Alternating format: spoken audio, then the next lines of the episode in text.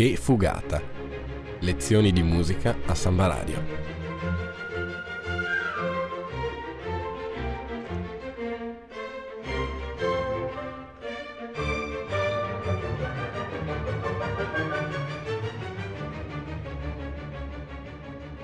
In studio Nicola Pifferi e Alessandro Arnoldo.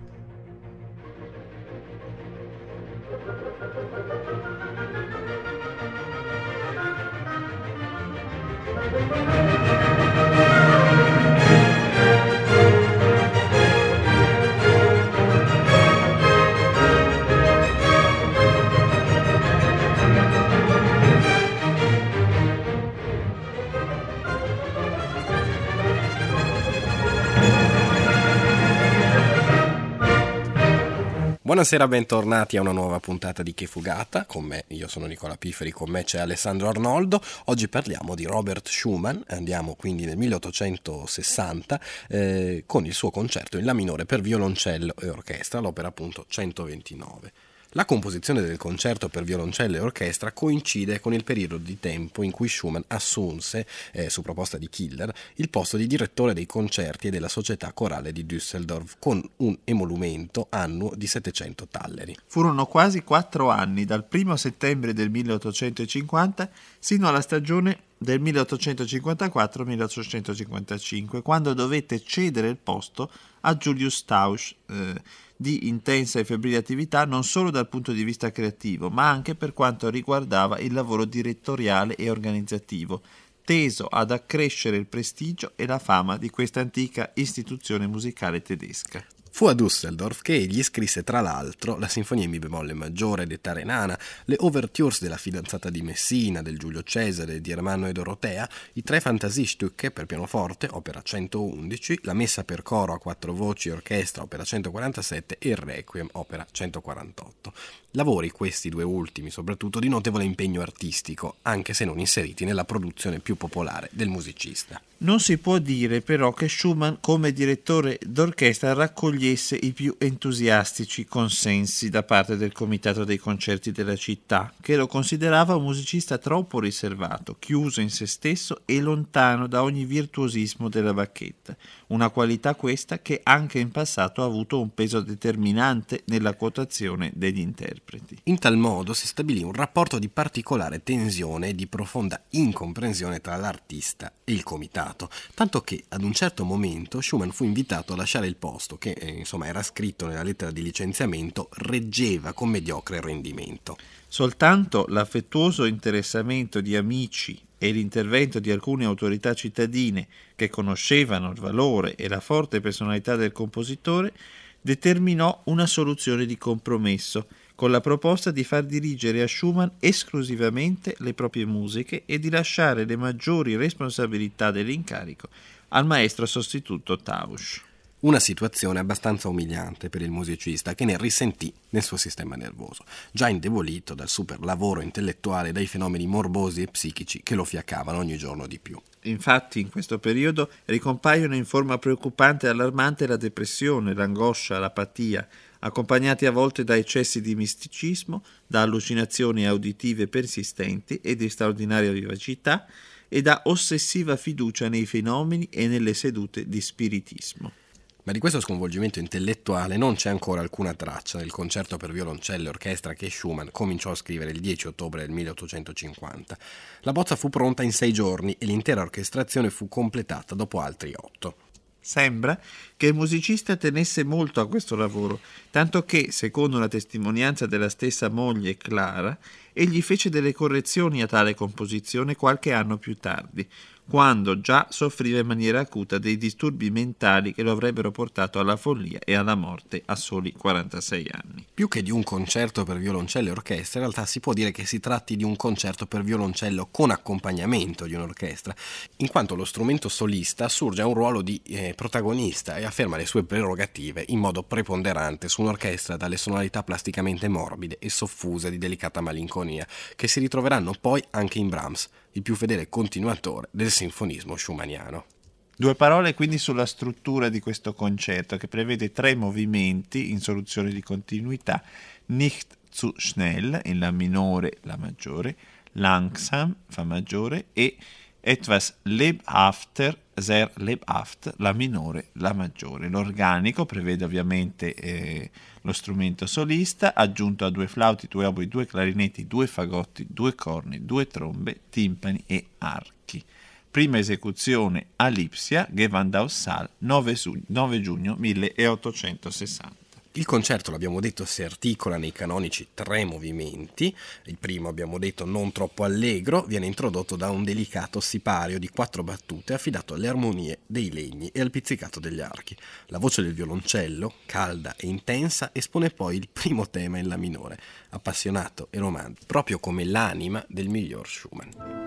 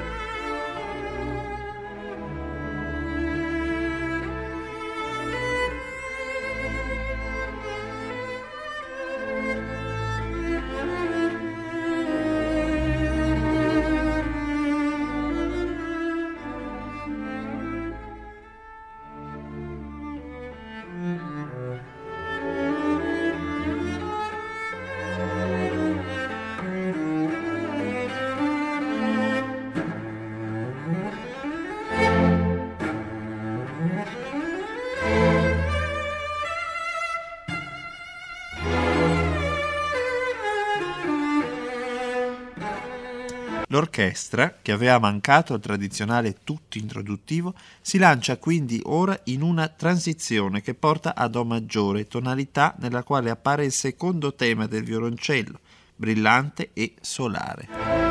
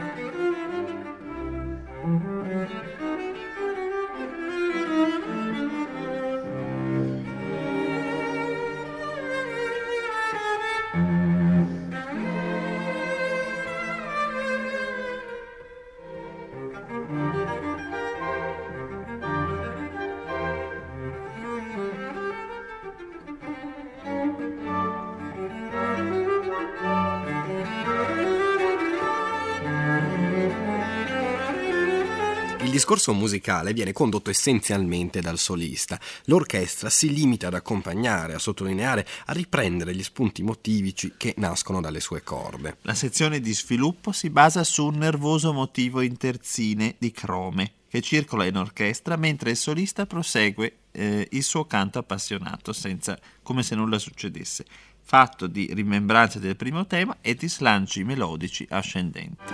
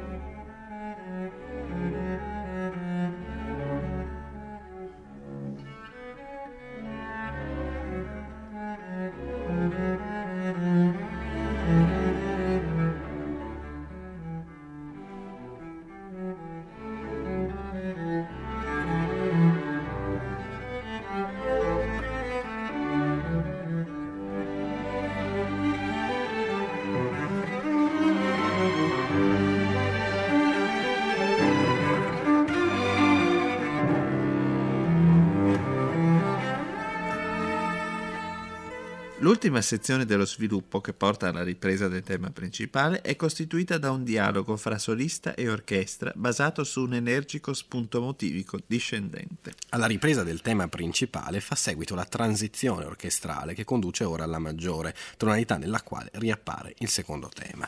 Manca la tradizionale cadenza del solista e allora, senza soluzione di continuità, si sfocia nel secondo movimento, un adagio in fa maggiore, una delle pagine più struggenti e romantiche dell'intera produzione schumanniana. Protagonista assoluto è il violoncello solista, il cui canto intenso viene delicatamente sostenuto dall'orchestra.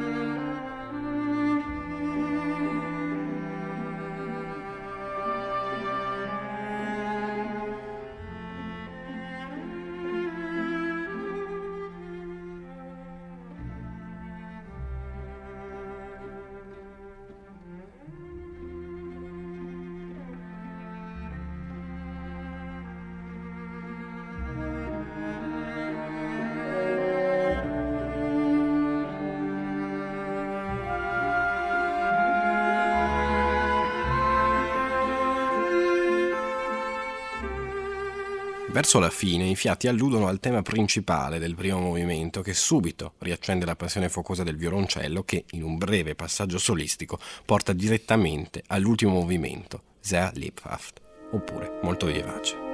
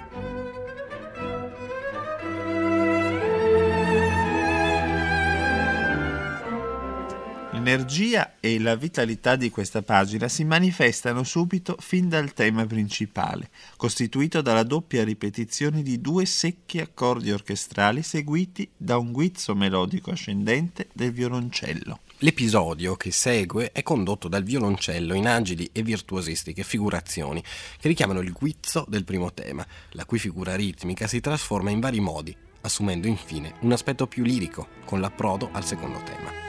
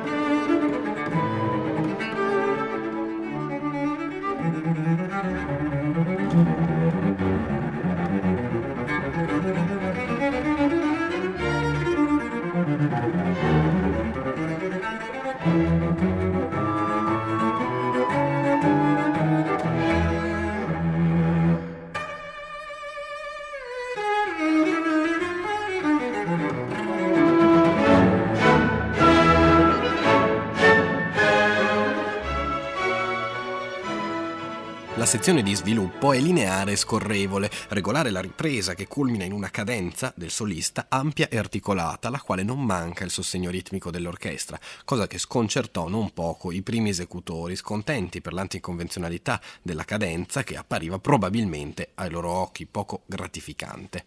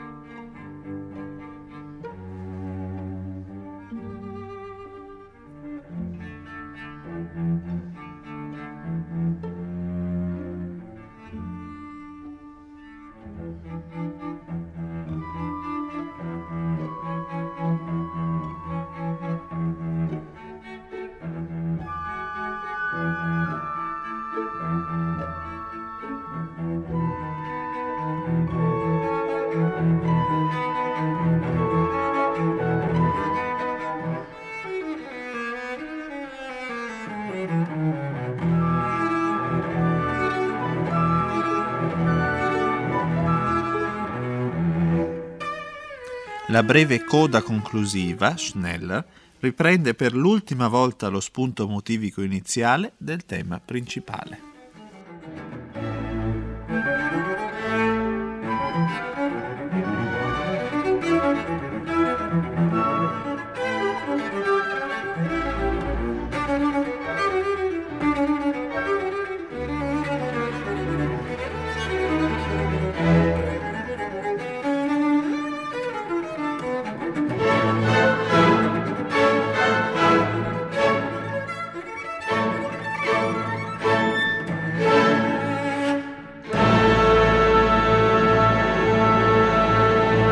Si conclude così quindi questa puntata dedicata al concerto in La minore, opera 129 di Schumann. Noi torniamo la settimana prossima sempre con Nicola Pifferi e Alessandro Arnoldo. Torneremo a parlare di opere perché andremo in realtà a trovare il Barbiere di Siviglia e a capire qualcosa di questa storia, di questa grandissima opera di Rossini. Allora grazie ancora per essere stati all'ascolto, buona serata su Sambaradio e noi ci risentiamo la settimana prossima.